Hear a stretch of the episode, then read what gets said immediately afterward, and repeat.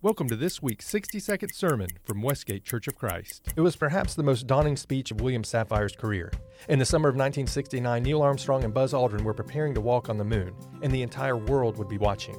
Safire was the speechwriter for then President Richard Nixon, and it was his job to write a speech that would capture the attention of the nation. However, his speech was not delivered on national television. In fact, it wasn't delivered at all.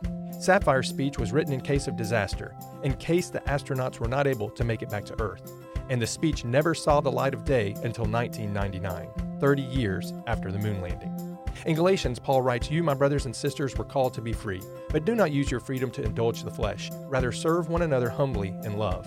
The work that we do for the kingdom, whether it's known to many or only to God, is the most important work that we will do on earth. It can be hard, it can be time consuming, and like Safire's speech, it can be daunting. But there's nothing that we will do that will be more impressive in the eyes of God than serving Him and others even if we traveled to the moon and back. We hope you've enjoyed this week's 60 second sermon from Westgate Church of Christ.